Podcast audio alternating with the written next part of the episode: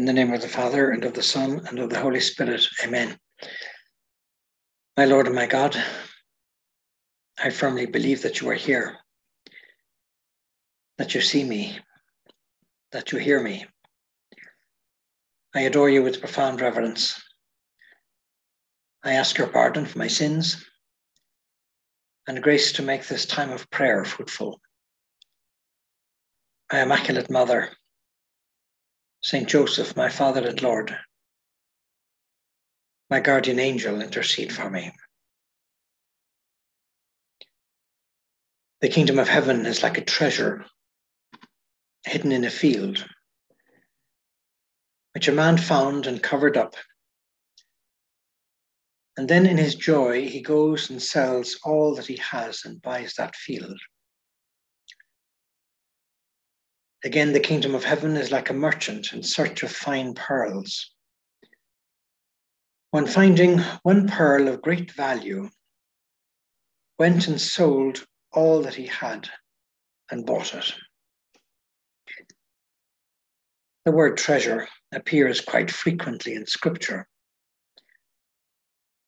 Our Lord seems to want us to have a certain sense of, of treasure. We're told in St. Matthew, where your heart is, there your treasure is also. Also in St. Matthew, store up for yourselves treasures in heaven.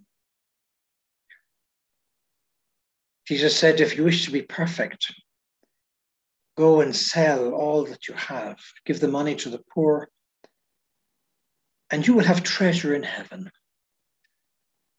And then come follow me. Our Lord seems to be saying to us that He, he wants us to have that treasure, to have our eyes on the treasure, to be focused on it. If you then, being evil, know how to give good gifts to your children, how much more will your Father who is in heaven give good, give what is good to those who ask him?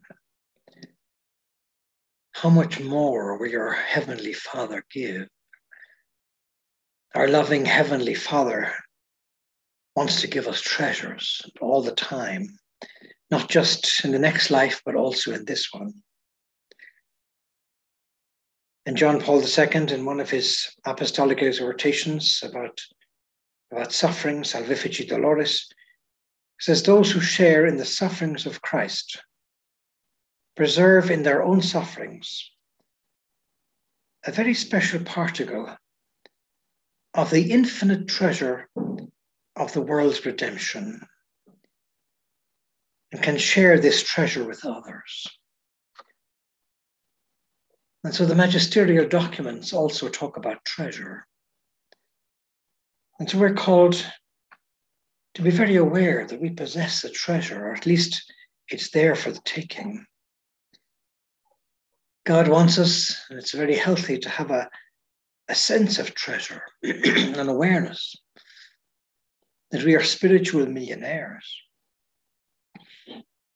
And if we make acts of thanksgiving frequently for the good things, that cultivates a certain awareness of the blessings, of the treasures that God has given to us.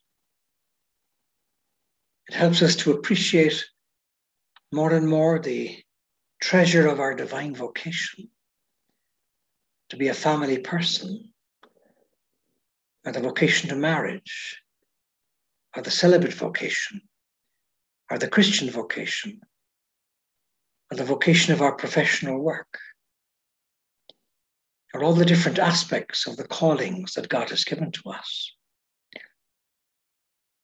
So that little by little, in the pathway of our Christian vocation, we discover treasures along the way and help everybody around us to discover those treasures also.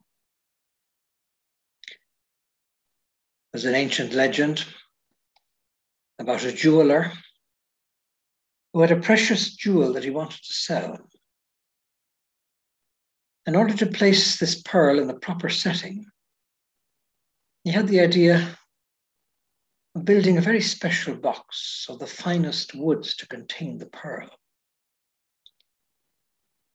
So he sought out those woods, he had them brought to him, and then they were polished to a high brilliance. He then reinforced the corners of this box with elegant brass hinges and added a red velvet interior. As a final step, he scented that red velvet with perfume and then put in that setting the precious pearl. And the pearl was then placed in the store window of the jeweler in this box. And after a certain amount of time, a rich man came by. He was attracted by what he saw. And so he sat down with the jeweler to go negotiate the purchase. But after a while, the jeweler realized that the man was negotiating for the box rather than for the pearl. The man was so overcome by the beauty of the exterior that he failed to see the item of greatest value at the center, the pearl. Well, we too can make and do make the same mistake with our faith. The box is the church in all its visible forms. Some people have a love for architectural heritage that they find in the amazing churches and cathedrals the world over. Some have a great love for its music, a Gregorian chant or polyphony or the masses of Mozart or other great composers. Some people have a great love for Christian art that, that they find in our churches or some people for the philosophy of life that our faith gives us, a good ethic by which to live, clear guidelines for right or wrong. For other people, it's the Mass in English or the vernacular of whatever country they come in, or the Mass in Latin. The Vatican II Mass said in Latin can be said in any language. We all have our preferences. And that's okay as far as it goes. But all these things are only the box. It's what is in the box that is most important. Concentrating on the box, the language, the music, the architecture, well, we could commit the sin of idolatry. We have to look and see what is at its center. And that pearl of great value is Christ. Too many Catholics have never really moved beyond the box. Hence the importance of formation. So the precious jewel may be forgotten, hidden in the sacraments. The precious jewel for which the church exists. And if you don't possess that jewel, well, the rest is just chaff, hot air, maybe useless for our salvation. And so the Mass said with dignity and prayerfulness, whether in a great basilica or under a tree in a dried out riverbed in rural Kenya, that links us to the greatest treasure of all, our Lord Jesus Christ. That's what it's all about. And so the jewel contained there inside, it is Christ and it's Him that we seek. And He invites us to find Him today through worship, through the liturgy. I am the bread of life, He tells us. He who comes to me will never be hungry. He who believes in me will never thirst. And so we need to focus on Him, on His message of love. We need to take Him into our heart, especially at the solemn moment of the consecration at Mass, when the bread and wine are held up. Try and look at those realities and say something from your heart, like my Lord and my God. or simply, Jesus, I love you, or increase my faith, my hope, and my charity. And when you enter the church, well, genuflect mindfully to him who is in the tabernacle as a real act of adoration and of worship. It's for him that we come to Mass, in whatever language it is in, or in whatever hymns that may be sung. No matter how the singing may strike us. There was an article in the, I think it was the London Times uh, 20 years ago, welcoming some very prominent member of English society, could have been a member of the royal family to the Catholic Church. And the author was not a great fan of the sort of music that was being sung in church those days. And so they had a beautiful article welcoming this person to the church, to its riches. But the final line said, Come on in, it's awful. well, there was a bit of humor there in that. But it doesn't matter about these accidental things that are part of the Mass, are part of our church, part of the box. As long as we focus on the treasure, He is the pearl of great price. And so we have a treasure of the Holy Spirit present in our hearts and souls in grace. Nothing quite compares to that. We will come and make our abode in here. We have a treasure in the documents of the church. Interestingly, Scott Hahn, when he converted, remarked that some of the greatest treasures of the Catholic Church are hidden in our documents. And so few Catholics read them. They're unaware of the treasures. And so we're a bit like that person who was walking along a beach one day and their foot tripped on a, a little bag or something, and they picked up this little pouch that was there and found it was full of stones, and they began to fling the stones far out into the sea. And as they flung the stones as far as they could out into the sea, they said, When I get rich, I'm going to buy a big car. Then they took another stone and flung it even further. And when I get rich, I'm going to buy fine clothes. And took another stone and flung it further and said, When I get rich, I'm going to buy a big house. And so on, down to the last stone. But then a ray of sunlight hit the stone and the thing glistened. The person looked again at the stone. It was a diamond. The pouch had been full of diamonds. And this person was carelessly throwing this diamond, these diamonds far out into the sea, throwing away the treasures that he had in his hand and dreaming about treasures that he might never have. We could ask our Lord to give us that sense of treasure in our faith, to get to know our faith a little more, to cherish the sacraments, particularly the most perfect of the sacraments, which St. Thomas Aquinas says is the real presence of our Lord in the Blessed Eucharist. We also have the treasure of our vocation,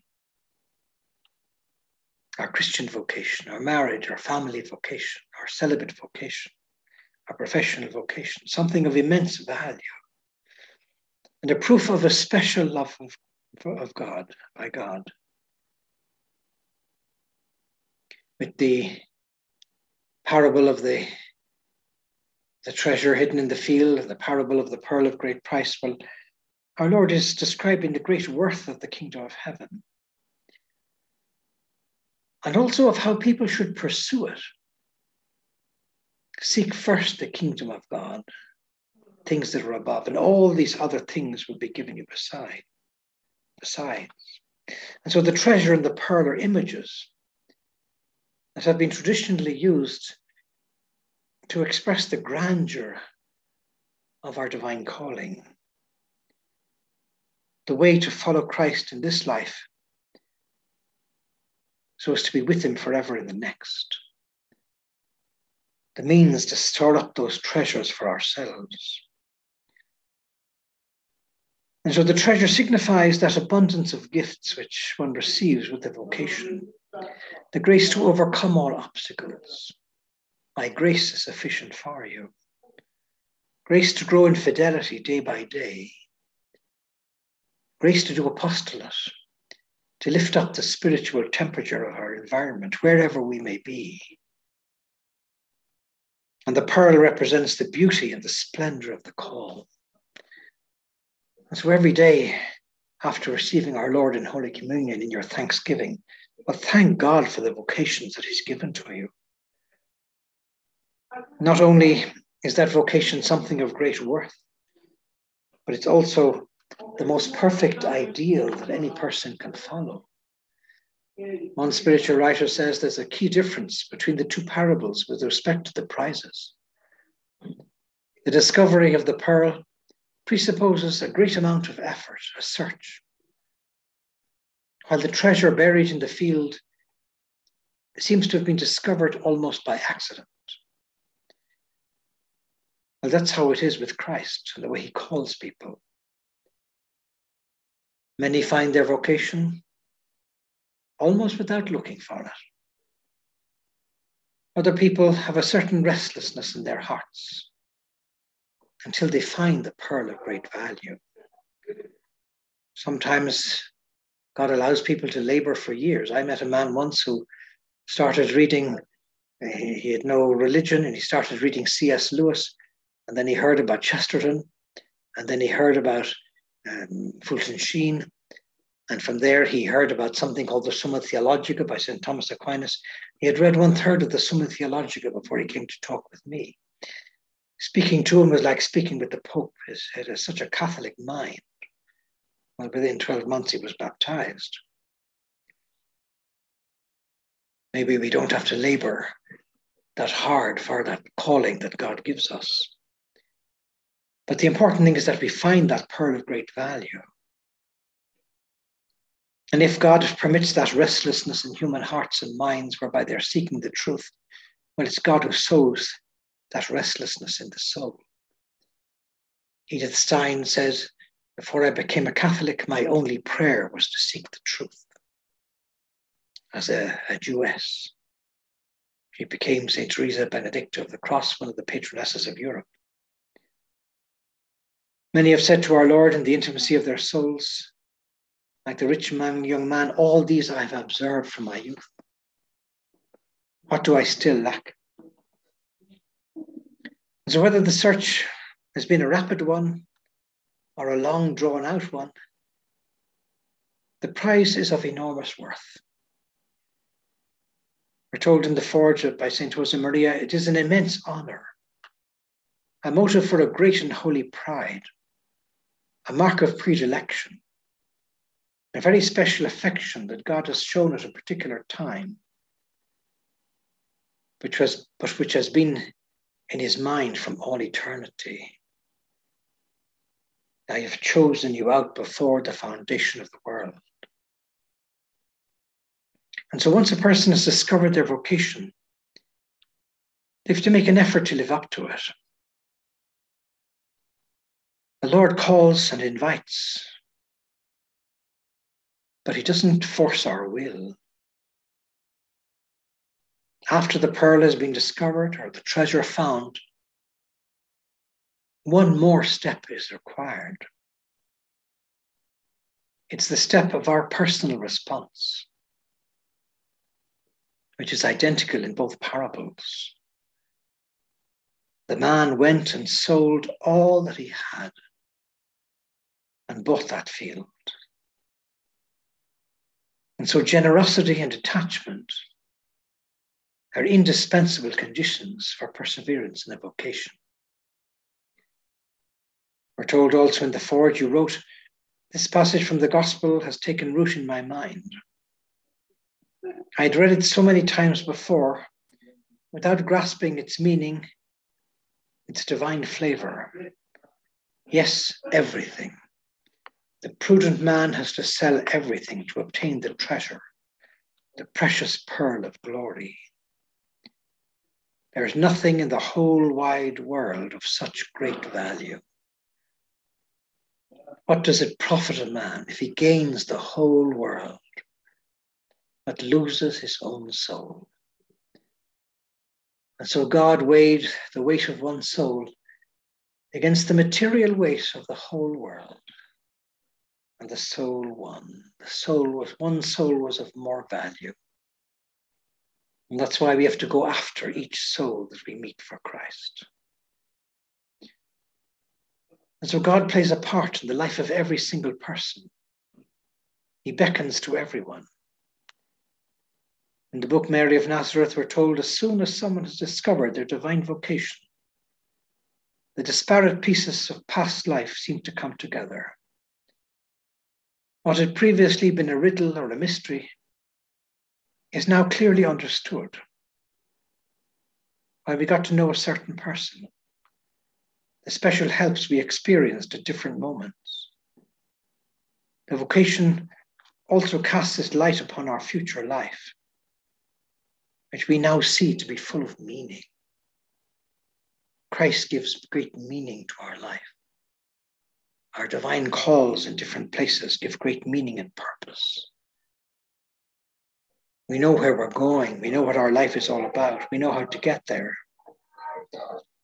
And none of the protagonists in the parables showed any hesitation or regret at the selling, at the thought of selling all that they possessed, because they saw how great the treasure was, of how much more value were the spiritual realities. And so their new wealth was so tremendous that nothing could put it in the shade. Well, the same reaction holds true for all those who give their love to Christ. They give all and they get all.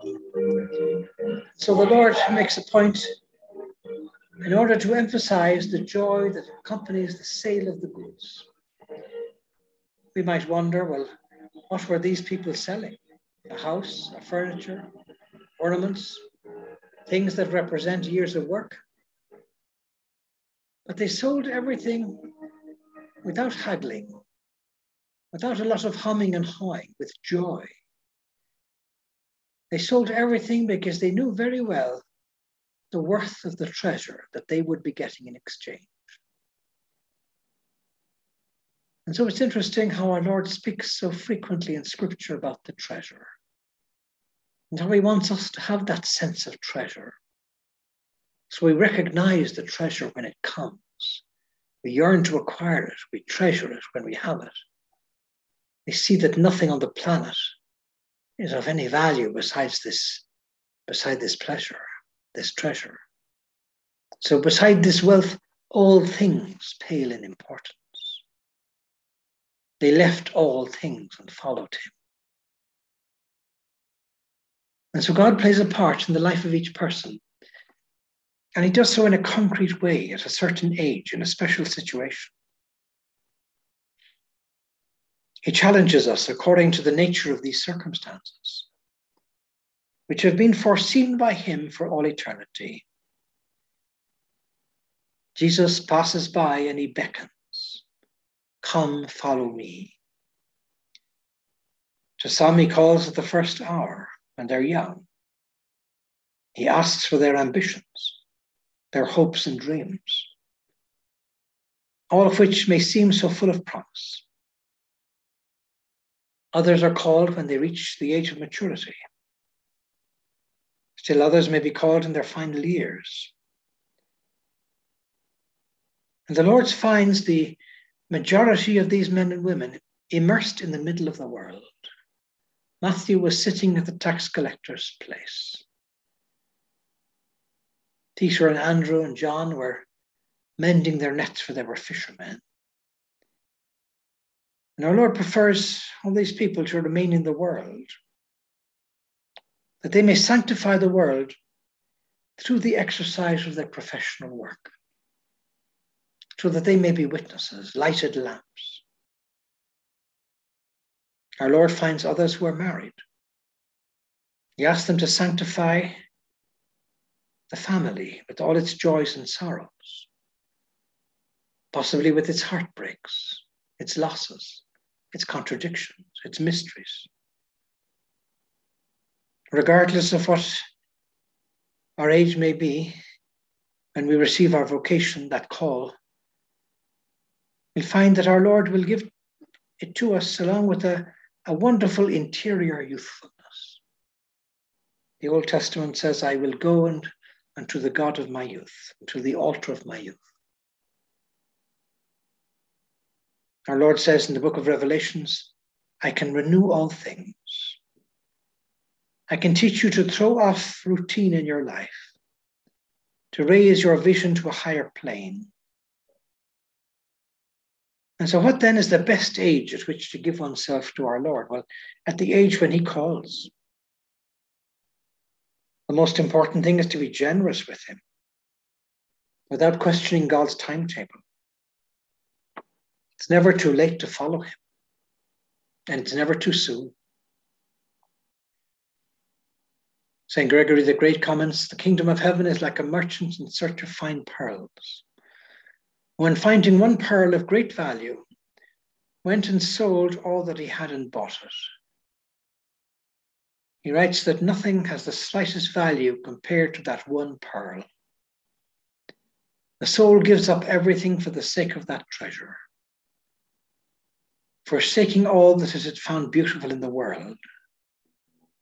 The splendor of that finest of pearls has captured the soul's complete attention. And so, whoever is called, no matter what his or her personal circumstances, or to give the, our Lord everything that he asks for. Such circumstances can vary. Giving everything often doesn't mean that everybody gives in the same way. A married person can't abandon what belongs to their family, the love for their spouse, their dedication to the welfare and education of their children.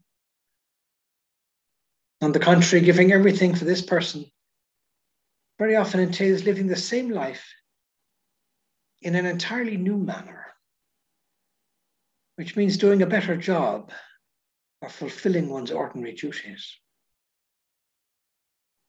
One spiritual writer says in the real world of the husband and wife, who belatedly discover the vocational meaning of matrimony, this discovery always appears as part of their Christian vocation.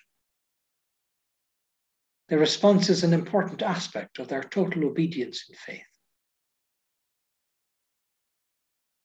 And so, to follow our Lord more closely, we can't be content with remaining in our own little world.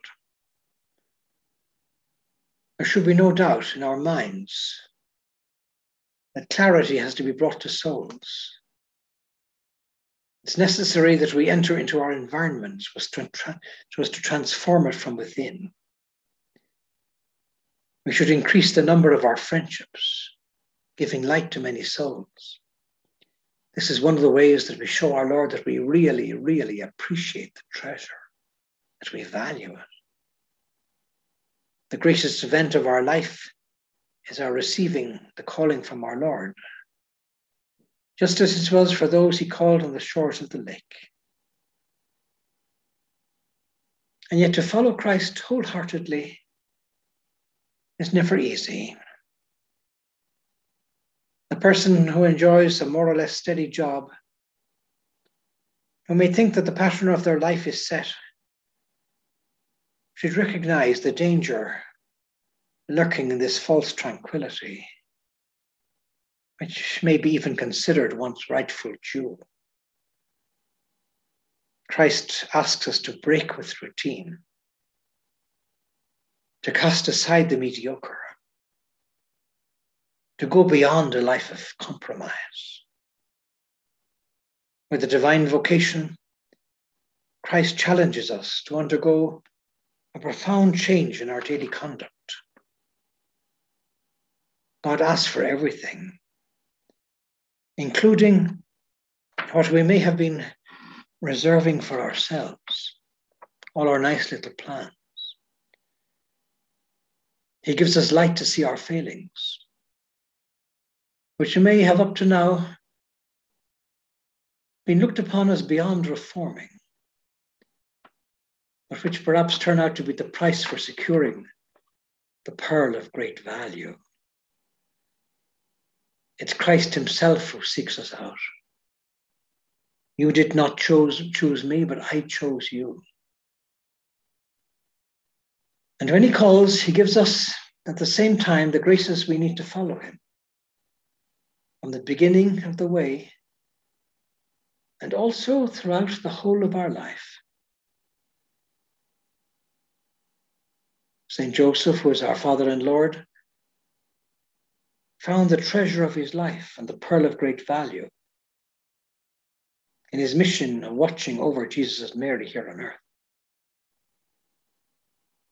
And so we can ask our Lord to help us to live up to whatever he asks of us, like St. Joseph did, and that we might do so with generosity and with joy.